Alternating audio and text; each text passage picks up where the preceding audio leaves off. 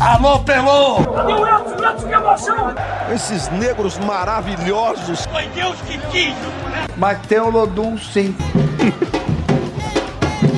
como, é, como, é que não, como é que não tem o Lodum? Segue o Baba. Salve, salve, meus amigos, minhas amigas. Está no ar o Segue o Baba. Segue o Baba de número 85. Eu sou o Juan Melo. Toda sexta-feira nos principais agregadores de podcast. É claro que um dos assuntos dessa semana é o Bahia, é o Trator Bahia.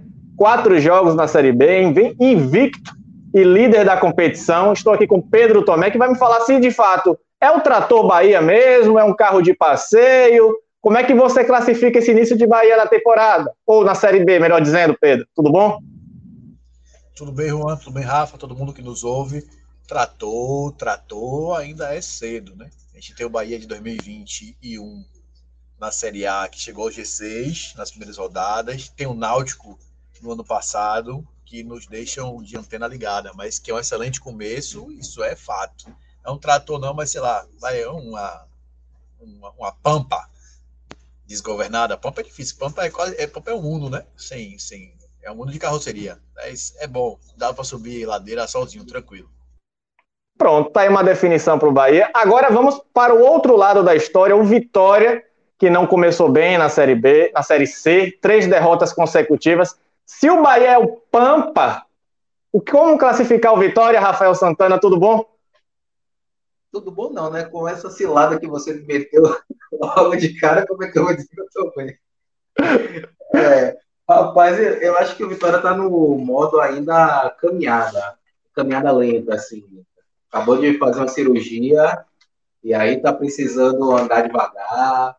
É, complicada a situação do Vitória, são três derrotas em três jogos. É um geninho pós-cirurgia, mãe? Oi? É um geninho pós-cirurgia? O, o, o, geninho pós-cirurgia, eu acho que essa daí é uma ótima analogia. E assim, o Vitória tem que abrir o olho, porque essa competição ela é tiro curto, né? Oito se classificam, mas são só, é só um turno, são 19 jogos. Então o Vitória precisa estar atento. Exatamente. Mas vamos começar pelo Bahia, né? Vamos começar por quem está bem. Bahia que volta a campo nesta sexta-feira contra o Ituano, fora de casa pela Série B. Como eu disse, está invicto, quatro jogos, três vitórias, um empate, apenas um gol sofrido, liderança, dois pontos de diferença para o segundo colocado, que é a Chapecoense. Pedro, queria saber de você por que o Bahia mudou tanto a chave em relação ao que o time vinha apresentando no início da temporada para esse time de agora? O que, que mudou de tão pouco tempo para cá? Porque na Série B a caminhada é totalmente diferente do que a gente viu no início do ano. Não consigo apontar definitivamente um motivo. Assim, primeiro que o time já vinha evoluindo nos últimos jogos, tanto é que ele veio na sequência de oito jogos, mas só quatro pelo Campeonato Brasileiro, né? Então tem Campeonato Baiano, tem Copa do Nordeste, Copa do Brasil no meio do caminho. É, primeiro que assim, ficou um tempo sem treinar, um tempo sem jogar, só treinando. E era a dificuldade que Guto tinha, né? O Guto reclamou muito de tempo, enfim, não estava encaixando o time. O time encaixou, ele teve tempo, então a, as ideias de Guto estão ali, estão mais consolidadas para essa intertemporada forçada, que o Bahia não queria ter tido, inclusive, porque queria ter classificado nos dois torneios, né? Campeonato Baiano e Copa Nordeste. Passa primeiro por aí, mas ainda não consigo enxergar assim você fala, nossa, que desempenho maravilhoso, o Bahia é favoritíssimo para ser o time campeão da Série B, apesar de ser líder invicto. Não é. Né? O jogo contra o Azul está aí para não me deixar mentir. Teve muita dificuldade, tem as mesmas dificuldades que a gente via lá atrás. Ele ainda não pegou nenhum time de, de, de grande dificuldade nessa, nessa sequência de quatro jogos, de um time que impusesse o mesmo nível de dificuldade que o Azul colocou. O Cruzeiro é um grande time, está bem lá, está tá no G4 mas não, não jogou um grande futebol e deixou o Bahia jogar, deixou o Bahia à vontade. Eu acho que o cenário de Série B, mais para frente, vai ser diferente, vai ser mais Azures do que Cruzeiro. O jogo contra o Náutico também teve um, o que era, seria um adversário difícil de ser batido lá, teve o contexto da expulsão, então o Bahia jogou mais atrás, enfim, tem um contexto diferente. Talvez esse jogo contra o Ituano seja uma, uma pequena amostra do que pode ser. No Ituano também perdeu o primeiro jogo agora, né, nessa última rodada para o esporte, então, a evolução passa por um monte de coisas. Primeiro pelo tempo de treinamento, o encaixe do time um pouquinho melhor, e o começo de Série B, que o começo de campeonato geralmente é isso, né? os times vão se acertando, vão se ajustando. Então tem um pouquinho disso, não que não tenha mérito, tem muito mérito. A defesa consolidada do Bahia é boa, só tomou um gol. É o time que está emocionalmente firme, né? mesmo quando. O jogo Sampaio foi mais ou menos isso. time maduro, né? foi um time que se manteve estável ali, não correu grandes riscos.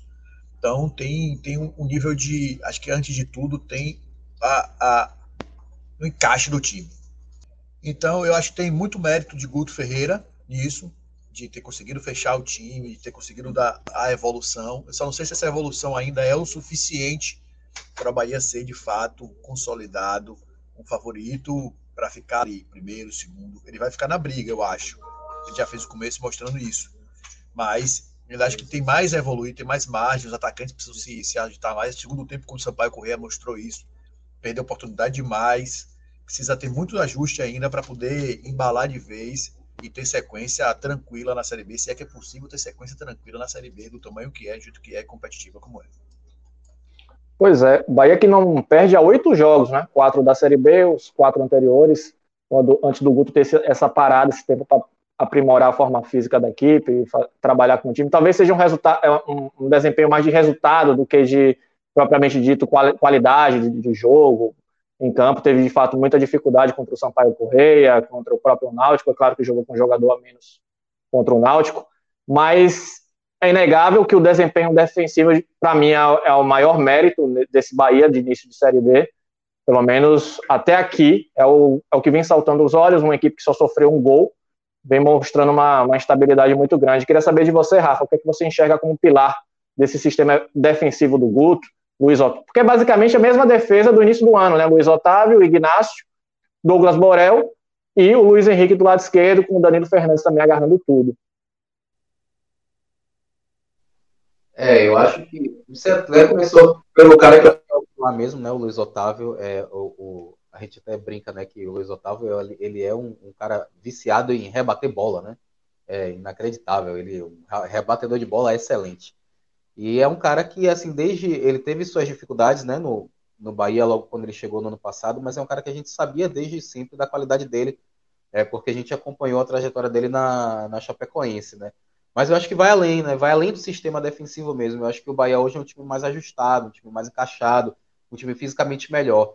É, é um time fisicamente melhor para atender as necessidades do que uma equipe de Guto Ferreira precisa, que é aquele jogo mais intenso, né, aquela marcação um, é um pouco mais forte ali na, naquela linha intermediária. Né, o Bahia não é um time que faz uma pressão alta, mas é um time que faz uma pressão ali a partir da, a partir da intermediária muito forte. O Guto ele preza por jogadores que consigam fazer a recomposição. Então eu acho que hoje o Bahia consegue é, mostrar alguns dos elementos que historicamente estão presentes nas equipes de Guto Ferreira, por isso que as equipes de Guto Ferreira é, não costumam tomar tantos gols, né? A gente estranhava um time de Guto Ferreira sem a cara de Guto Ferreira, né? Aquele time que não tinha a, transição como ponto forte, né? A, trans, a transição ofensiva, que não tinha aquela pegada, aquele time físico, um time que tomava poucos gols. E, e, essas são as características de Guto. Isso não não apareceu no ano passado, mas a gente entende porque ali o, o, recorte temporal do Guto à frente do Bahia para tentar evitar o rebaixamento, ele era pequeno, né, mas era estranho que não tivesse aparecido nem um, um pouquinho disso no Campeonato Baiano na Copa do Nordeste. Quando você faz esse recorte, Juan, do, além da Série B da Copa do Brasil, os jogos que o Bahia é, é, vem de invencibilidade, aí a gente lembra do, da última rodada do Campeonato Baiano, da última rodada da Copa do Nordeste, que foram jogos em que o Bahia começou esse processo de evolução contra Jacuipense e contra Sergipe, duas uma goleada, um, um resultado um pouco mais elástico, né? um 3 a 1 ali contra o Sergipe. Então eu acho que o grande pecado desse time, o grande pecado do trabalho do Guto foi é, a, a, a, a, demora, né? a demora no encaixe, foi um, um encaixe tardio, demorou. Né? Não que agora, só porque o Bahia é o líder da Série B invicto, é uma, é um, um grande feito até aqui, é. Mas isso não quer dizer que está tudo bem. Ainda tem muita coisa para melhorar. Mas a gente consegue vislumbrar hoje aquele esqueleto de time que, vá lá, na 38ª rodada pode estar comemorando o acesso. É muito cedo, mas hoje pelo menos há uma, uma base, é um esqueleto. A gente consegue olhar para esse time de Guto e dizer, ó, não é um time perfeito, é um time que vai enfrentar dificuldades, mas eu acho que é um time capaz de buscar o acesso para a Série A. Deixa eu fazer só um adendo aqui. Adendo não, vou fazer uma discussão, desculpe, me meter no, no meu roteiro. A gente estava falando essa semana aqui, até puxei Lemos para me lembrar, como o Luiz Otávio subiu de rendimento, eu acho que esse ano está melhor do que ano passado. A queda de divisão melhorou o desempenho do Luiz Otávio, que já tinha ido muito bem em 2020 pela Chapecoense jogando na Série B. Começou mal do ano passado no Bahia, oscilou, foi bem, foi mal, enfim, fez uma temporada. Foi rebaixado, o time foi mal, né? Como um todo. A segunda divisão acho que faz bem o Luiz Otávio. O estilo de jogo de segunda divisão faz bem o Luiz Otávio, que, como você bem disse, mãe, gosta de rebater, enfim. É muita bola alçada, muita bola para área, tira de cabeça, enfim. Eu acho que isso fez bem a, a, a Luiz Otávio em, em, nível de rendimento, que hoje é um, para mim, hoje um zagueiro que passa mais confiança do que passava do ano passado. Acho que o rebaixamento fez bem, entre aspas, obviamente, para o Luiz Otávio. Vai, Ronaldo, desculpe.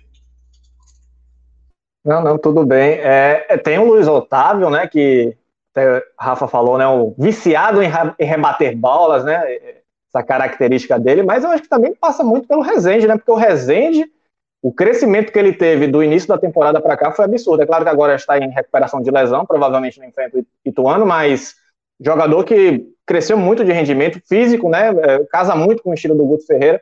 Talvez passe por aí também a evolução defensiva da equipe. Mas tem outro lado, que para mim eu acho que tem Guto vai ter muito mais trabalho, que é o lado ofensivo da criação. Tem o Daniel, ao meu ver, em evolução, nessa, nessa função de, de camisa 10, mas a trinca de ataque sem o Rodalega, para mim, ela ainda não está encaixada. Eu acho que são os três jogadores que, para mim, ainda ninguém se firmou ali.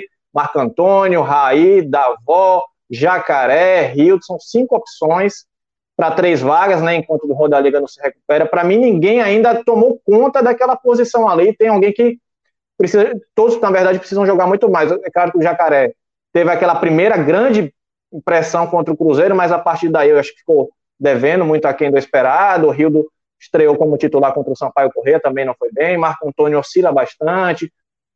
Raí não jogou as duas últimas partidas, em uma foi poupado. É, você vê também aí, Rafa, uma, uma instabilidade nesse setor para você já já tá te colocando numa, numa fria mesmo. Qual a sua, sua trinca de ataque ideal para esse momento do Bahia? É, sem, sem o Rodallega, né? É, sem o Rodallega, é, eu acho que o Guto não vai abrir mão do centroavante, Matheus Davó. É, acho que o Marco Antônio não dá para o Marco Antônio sair, porque tecnicamente ele é o melhor jogador do ataque do Bahia. E a outra posição tá, tá, tanto está em aberto que o Guto começou com o Raí, tentou o Jacaré e agora tentou o Rildo. É, e eu acho que nenhum dos três deu o resultado que o Guto esperava, que o Guto queria. É, eu acho que é, o Matheus Davó ele é um, um, jogador que. aquele jogador que a gente diz que é voluntarioso, né? Mas ele perde uns gols que, se o Rodallega tivesse ali, não perderia. No último jogo, por exemplo, ele pega uma bola na entrada da área, que se é Rodallega é saco, a gente sabe disso. É, em outros jogos também ele perdeu alguns gols, então a estreia dele até deixou uma expectativa maior do que ele conseguiu cumprir de fato, né? Aquele jogo contra o Cruzeiro que ele dá uma assistência, arranca uma expulsão, é, consegue, enfim, criar algumas oportunidades no ataque. Mas é o que o Bahia tem nesse momento. Nem o Ronaldo, nem o, o Marcelo Rian, eu acho que estão prontos para assumir uma titularidade na centroavância do Bahia. O problema está ali daquele lado direito, né? Quem vai ser? Se vai ser Rildo, se vai ser Raiz, se vai ser Jacaré. Dos três, eu acho que eu iria de Jacaré, do que eu vi. Eu acho que o Raí, o Raí é o mais esforçado, porém, tecnicamente, ele é abaixo. É, o Rildo, é, é, em termos de, de recurso ali, né, de domínio, enfim, ele é o, o, o, melhor, mas o que também não quer dizer muita coisa. Mas o Jacaré, eu acho que ele consegue unir muito bem essas, essas características dos dois. Ele, ele vai ocupando é, ele vai ocupando as lacunas que um vai deixando. Um é bom nisso e ruim no outro. Eu acho que o Jacaré vai sendo mediano em todos os quesitos e aí eu acho que ele pode ser esse jogador, porque é um cara que é um cara que é esforçado pra caramba, que volta para marcar, que recompõe e que tem gás para chegar lá na frente. Hoje eu, eu acho que o Bahia precisa contratar para essa posição urgentemente, pelo menos dois jogadores de ponta. Pelo menos dois, se tivesse, o Bahia tivesse um jogador de ponta na direita, o Marco Antônio Rodaiega, o ataque estava ok. Então o Bahia vai precisar. Nenhum desses três jogadores ainda justificou uma titularidade ao longo de toda uma Série B. O Bahia vai precisar contratar. Dentro do que tem hoje, dessas três opções, eu iria de Jacaré. Eu espero, eu espero, Rafa, você espere essas contratações de ponta mais uns dois anos, tranquilamente, tá? Porque acho que vai demorar um pouquinho para ver jogador de. Acho que vai ser jogadores para a ponta, de ponta, acho que não. É, era isso, era isso. Na verdade, eu, eu, eu, eu posso ter dado o entendimento errado, mas eu tava falando de jogador para ponta, ponta, né? De ponta não. De ponta só com a SAF. só com a SAF. Para mim, jogador de ponta. Rapaz, não fala em SAF, não, que aí o, o torcedor do Bahia enche logo os olhos, né? O torcedor do Bahia tem certeza que o Bahia vai ser rico daqui a pouquinho, né? Como se fosse um processo rápido, né? Mas há, muito, há muita coisa em jogo ainda por enquanto, mas enfim, partindo para outra outro assunto. Pedro, só para a gente fechar o Bahia, queria que você falasse só em relação à lateral direito, porque me chamou a atenção que o Guto, para mim, o Guto, o Guto mostrou incômodo com a situação do Douglas Borel, né? Quase todo jogo, Douglas Morel é substituído no segundo tempo por problemas físicos, ele não consegue sustentar os 90 minutos. Sabe que é um jogador franzino ainda, né, é, formado na base, um jogador que ainda está em formação, mas Guto já deixou claro que incomoda esse, esse alto número de substituições forçadas. No último jogo, por exemplo, ele perdeu a segunda parada na partida. Poderia prejudicar se surgisse algum imprevisto. Para você também lhe incomoda essa, essa, essa demora, talvez demora, não sei se a demora seria termo correto, mas esse, esse tempo que o Borel está tá levando para sustentar uma partida durante 90 minutos, porque a gente sabe que se não tiver o Borel, o Guto tem um Jonathan que até hoje não disse a que veio. Então o Guto também não tem muito com que jogar. E tem o André, que também é um jogador da base, só que é outro processo também, um processo também até, até mais demorado que o Borel, já que o Borel tem mais tempo no profissional. Me incomoda, Juan, é, o incômodo do Guto. O treinador do Borel é o Guto. E, e Borel ainda tem 19 anos. O Guto sabe disso. Se ele acha que Borel não está maduro fisicamente, ou tecnicamente, ou emocionalmente para ser titular, não bota. Né? Se você já acha que vai ah, me incomoda ter que tirar o. Não coloca o Borel, sabe? É, Borel tomou, eu acho que ele mostrou uma, uma pequena evolução. Ele tomou o cartão amarelo com 10 minutos de jogo com o Sampaio e conseguiu terminar o jogo sem ser expulso, pelo menos até, até ser, ser substituído. Já é evolução. Agora tem 19 anos. Acho que o incômodo dele tem que ser com o Bahia não ter a capacidade de contratar um lateral. A gente vem falando isso aqui desde o começo. Eu sempre falo, nem sempre eu busco coerência, né? A gente nem sempre tenta ser, nem sempre é coerente o tempo todo. A, a coerência talvez seja chata. Mas é, a gente fala isso desde o começo. Não dá para o Bahia começar a temporada da Série B com André, Jonathan e Borel como opção de lateral. Não dá, não dá. O incômodo do Guto tem que ser com a diretoria de futebol, que não contratou um lateral que seja maduro fisicamente para jogar a Série B, porque a gente sabe. O Guto falou sobre o estilo de jogo de Série B, quando precisa do físico, e de maturidade emocional também. Então, o incômodo do Guto me incomoda um pouco, porque ele é o treinador, ele que bota para jogar. Você já sabe que ele vai ter que tirar Borel, porque ele é, vai ter evolução física como? Jogando terça e sexta. Mas pelo contrário, Borel vai ter dificuldade de evoluir fisicamente porque ele só vai ter desgaste. E só desgaste não faz ninguém criar musculatura. Não sou da fisiologia, não sou da educação física. Mas só desgaste não faz ninguém evoluir, ganhar massa muscular, ganhar condicionamento físico, só cansando e recuperando. Não faz, gente. Então, é, esse incômodo do Guto é meio que jogar pra torcida também, às vezes. O Guto gosta disso, né? Ah, pra dizer que ah, o culpado não sou eu, mas cobra quem tem que cobrar. Acho que botar uma, um, deixar um incômodo em cima do Borel é, é, é, meio que se maquiar qual é a situação de fato, né? Ele é o que titular, ele que é o, ele é o, é o professor, ele que é o treinador, ele coloca para jogar, ele que escala o time. Se ele tem conta, ele tem que se incomodar com ele e com a diretoria de futebol por não dar outra opção e por ele por fazer a escolha, sabe? Improvisa na lateral direita, faz qualquer outra coisa, já que já sabe para tirar um jogador e isso incomoda ele, ele muda as opções dele. Ele é o responsável por isso, é ele quem toma as decisões finais de quem joga, quem não joga, quem sai, quem não sai.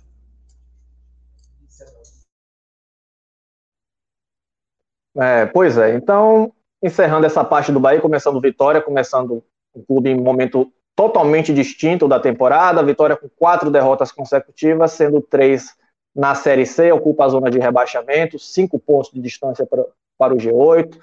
E nessa semana teve mais um capítulo desse, dessas suas frequentes mudanças nos bastidores, né? Contratou mais duas peças que para o Vitória talvez sejam a esperança de dias melhores na Série C, né? O Rodrigo Pastana, novo executivo de futebol, chega em abril de 2022, o novo executivo do Vitória após 25 contratações realizadas, é sempre bom frisar.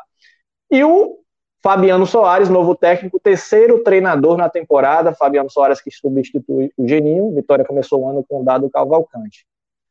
Fabiano que, assim, não tem muitos clubes na carreira, né? Jogador, um, um, treinador que fez boa parte da carreira fora do Brasil, trabalhou na Espanha como auxiliar, depois no Estoril de Portugal, inicialmente como auxiliar, depois como treinador.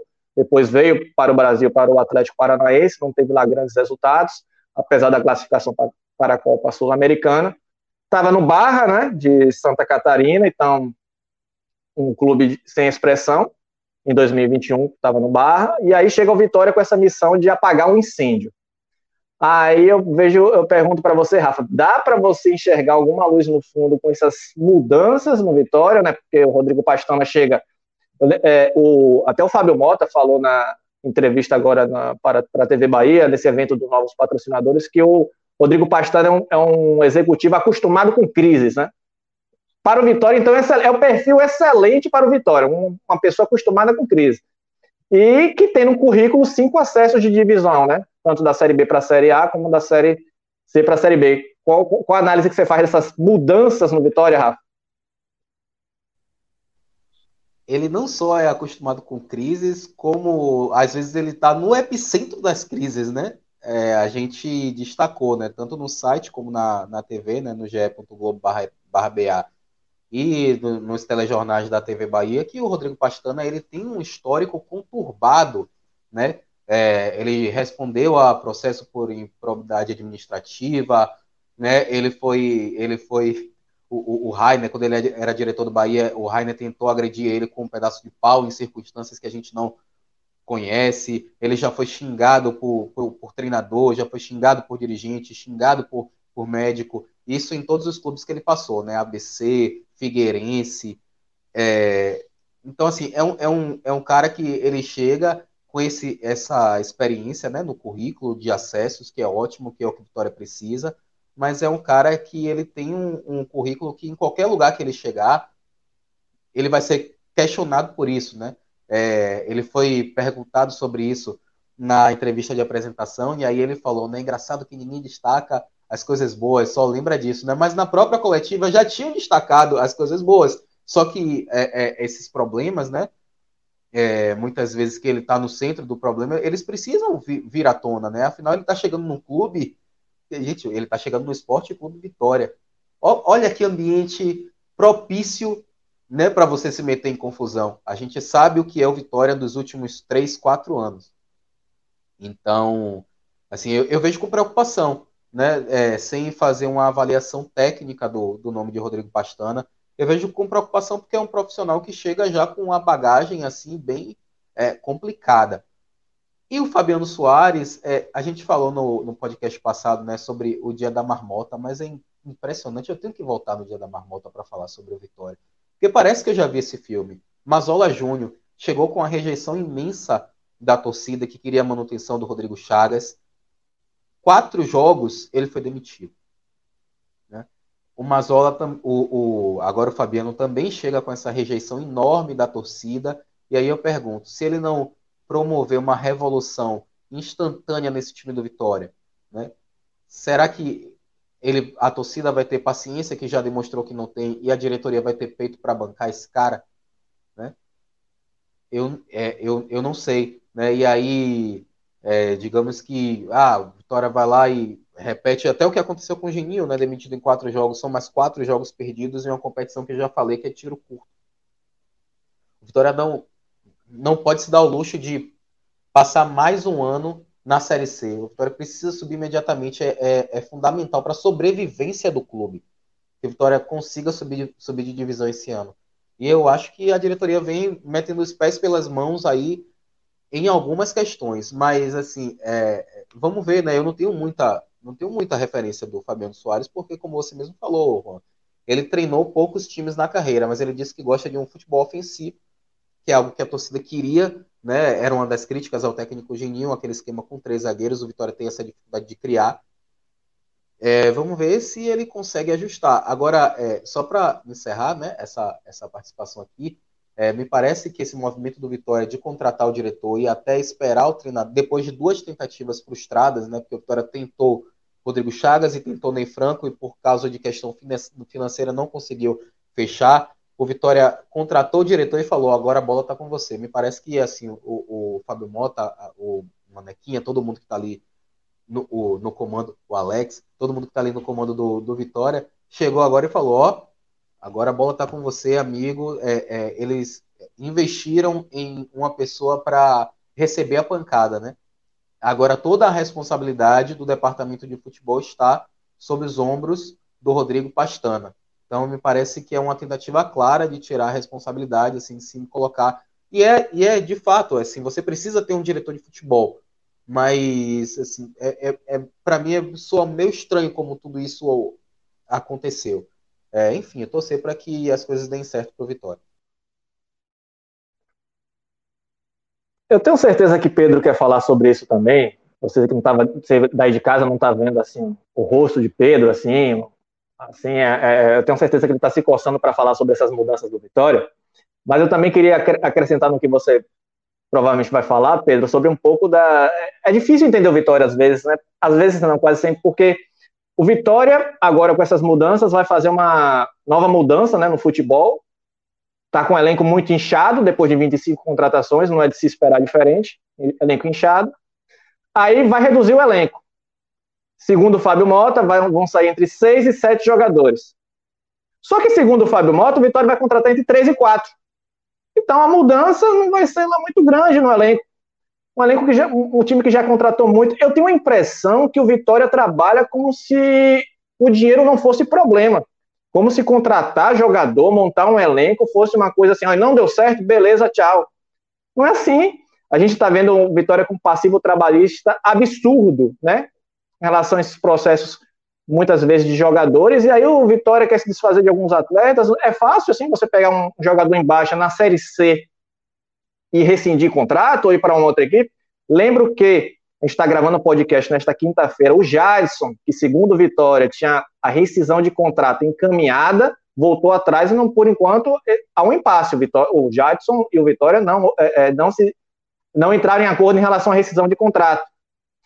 Então, ainda tem essas questões assim que são mal resolvidas no Vitória. Tem muita coisa para o Rodrigo Pastana fazer, né, Pedro? Tem uma. Eu vou falar duas questões aqui. Primeiro, uma Vitória não é para ser entendido, Vitória é para ser sentido. Você só sente o que Vitória faz. Você não pode entender porque você entra em colapso. Então, Vitória não é para ser entendido, é para ser sentido. Segundo, vou parafrasear nosso sábio César Brandão, nosso colega aqui de TV Bahia, que é a máxima do Vitória é exatamente a que ele usa.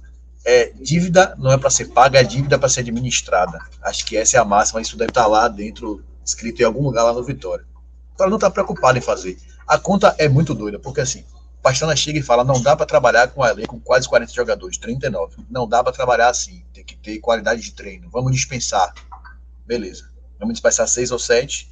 Não fez a conta 3 ou 4. Eu vou no máximo, tá? Pra gente fazer a conta simples. Vai, contra, vai dispensar 7. Beleza. O elenco foi para 32. Certo? 39 menos 7, 32.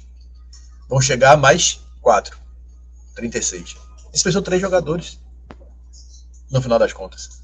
Você dispensou três anos. Aí o elenco de 39 foi para 36. Tá? É, qual a qualidade de treino que você ganhou que você dispensou três?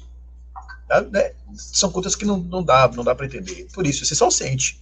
Você só sente o que é está acontecendo. Aí, mas cada um tem a sua, o seu sentimento. Ou tem gente que tem sentimento de esperança, que já vi gente esperançoso, tem gente que tem raiva, tem gente que, enfim. É isso. Então você só sente o que ele está fazendo. Você não, tem, não, não vai entender, não vai procurar lógica. Eu vejo lógica, inclusive, na contratação de Rodrigo Pastana, não do Rodrigo Pastana especificamente, na figura de um diretor de futebol. Só que ela veio em abril. Vitória devia ter contratado um diretor de futebol lá atrás, quando caiu para a Série C, precisava montar um time às pressas porque estava punido em janeiro. Ele devia ter capitaneado aquelas 14 contratações para fazer o elenco viável para começar a jogar o campeonato em janeiro. Não fez. Já tinha o diretor de futebol, mas a gente não sabia que a Alex Brasil fazia ao certo, né? A Alex Brasil às vezes tinha contratação que a Alex não sabia. Tô mentindo, Juan? Não teve isso? Que teve contratação que ele não, não foi isso? Então, assim, é, sabe? Aí o cara. E o Alex não. O Alex Brasil não foi demitido, tá? O Alex Brasil pediu para ir embora do Vitória, em março. Aí o Vitória ficou com esse espaço e trouxe o Rodrigo Pastrana, como o Rafa falou. Fez certo, fez certo. Quem tem que ser responsável pela diretoria de futebol é o diretor de futebol. Pelo departamento de futebol é o diretor de futebol. Beleza, certíssimo. Concordo. É ele tem que ter a responsabilidade, ele tem que dar as caras, enfim. O Bahia tentou fazer isso algumas vezes, né? Era. Esqueci agora o que tá no Santos. Serri, Diego Serri depois Serri foi embora, enfim. Depois trouxe mais dois, aí mandou embora, agora tem mais dois caras de novo à frente, enfim. É, tem que ser assim. O problema é que você trouxe o cara, como, como, como Pastana, que já chega. Todo mundo olha e fala, vixe, Pastana tem problema ali, problema aqui. Eu nem vou me alongar aqui nos problemas de Pastana, que isso está publicamente, qualquer pessoa com, com acesso à internet procura aí, ele vai entender e vai fazer as suas próprias análises sobre o passado do Rodrigo Pastana. Mas a primeira, primeira tentativa do Vitória de trazer um cara foi: Vitória precisa de um choque. Eu ouvi isso. Vitória precisa de um choque no vestiário. Vitória está muito mole. Tá... Mas é claro que nesse meio do caminho, o diretor de futebol interino do Vitória era a Maneca. Que tipo, o pessoal chama de Manequinha. É um garoto, sabe? O Maneca é novinho. Pessoa de ótimo trato, educado, inclusive.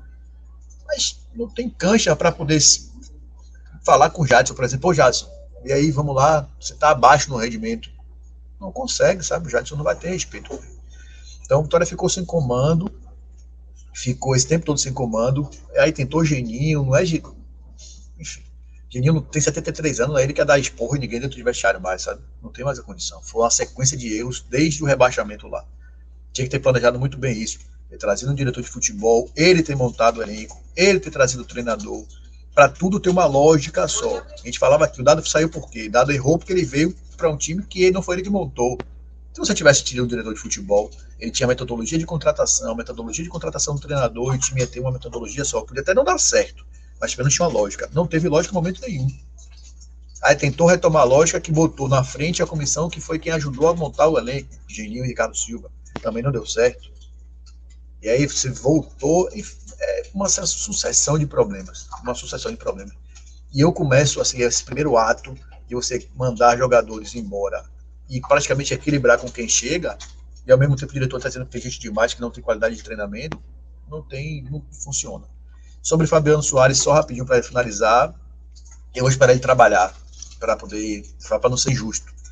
Mas pouquíssima, pouquíssimo entendimento, tem até dificuldade na linguagem, o cara que foi formado profissionalmente na Espanha, em Portugal, enfim, isso tudo atrapalha. Se fechou os dois primeiros dias, né? Fechou para a imprensa, enfim, para não ter distração, tá todo mundo ali para treinar.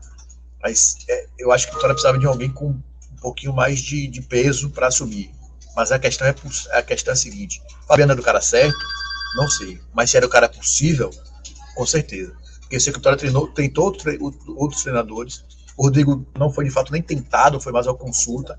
Depois chegou-se à conclusão de que o Rodrigo não era o cara, não era o nome. E aí começou a procurar outros nomes no mercado e ninguém aceitou, porque as pedidas foram gigantes. Por quê? Vitória não está com fama no mercado de que não paga, está com fama no mercado de que demite treinador demais.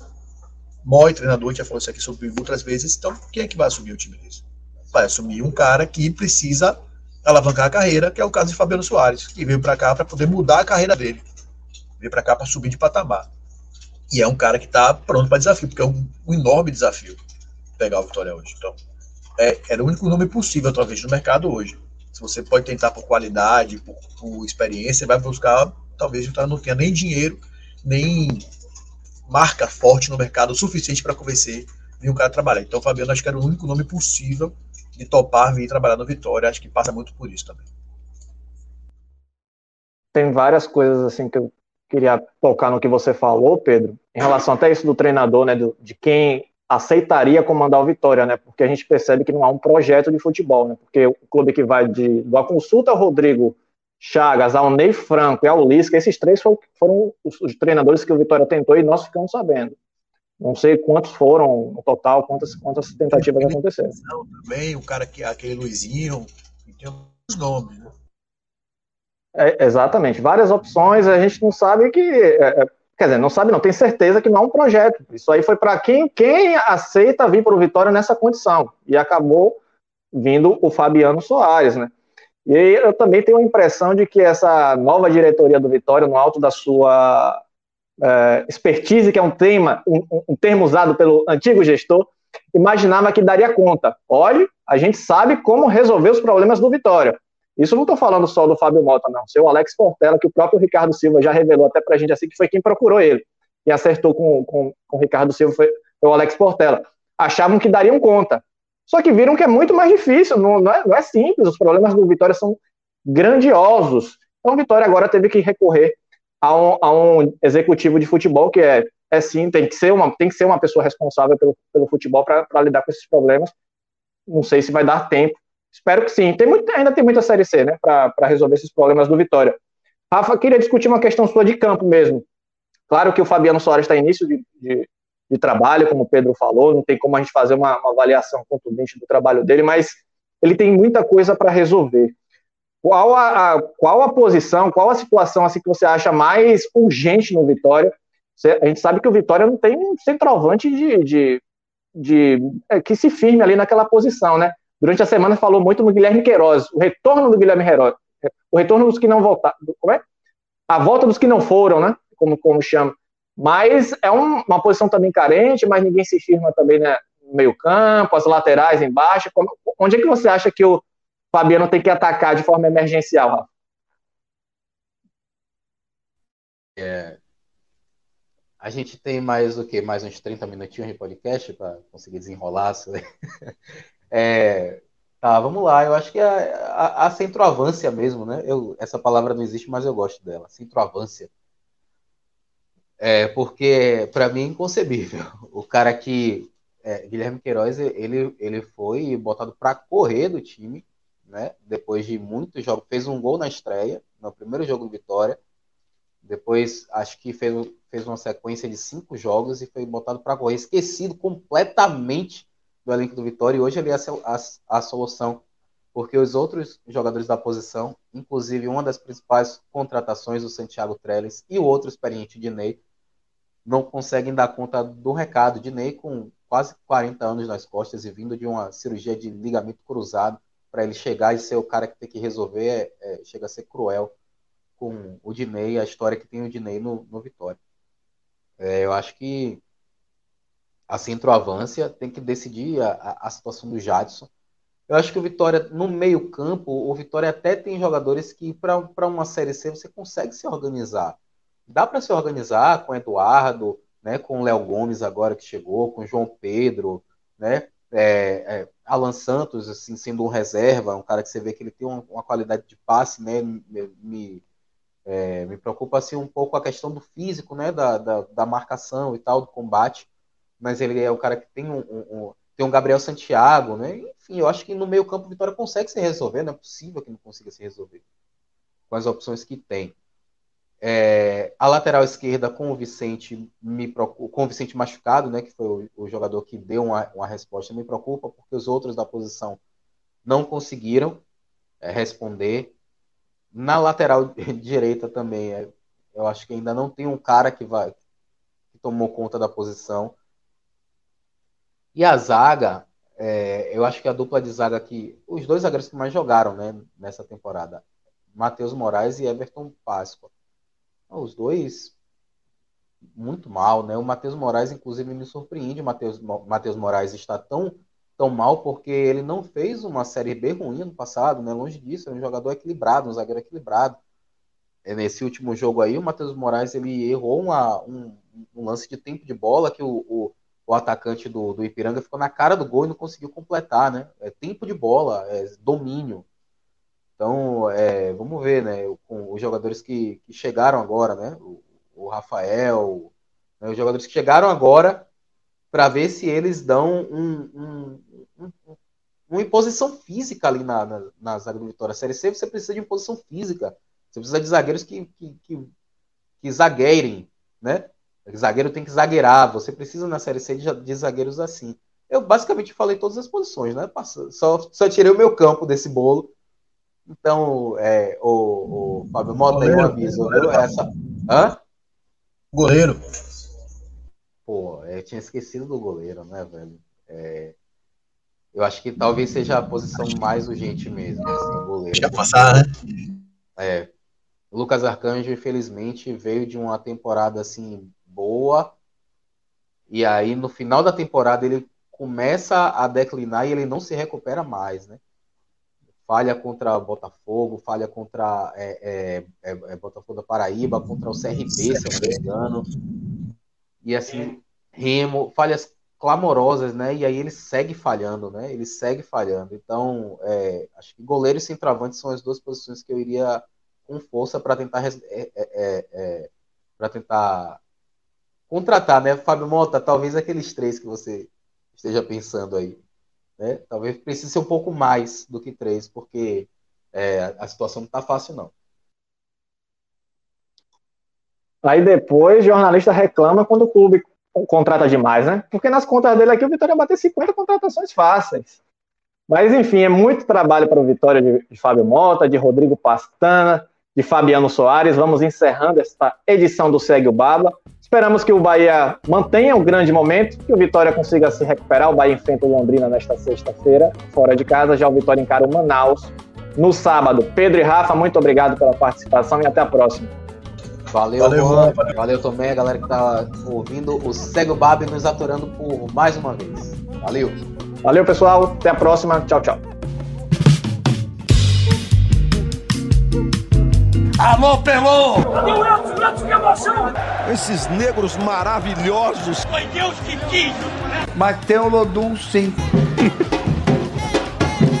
como, é, como, é que não, como é que não tem o Lodum? Segue o Baba!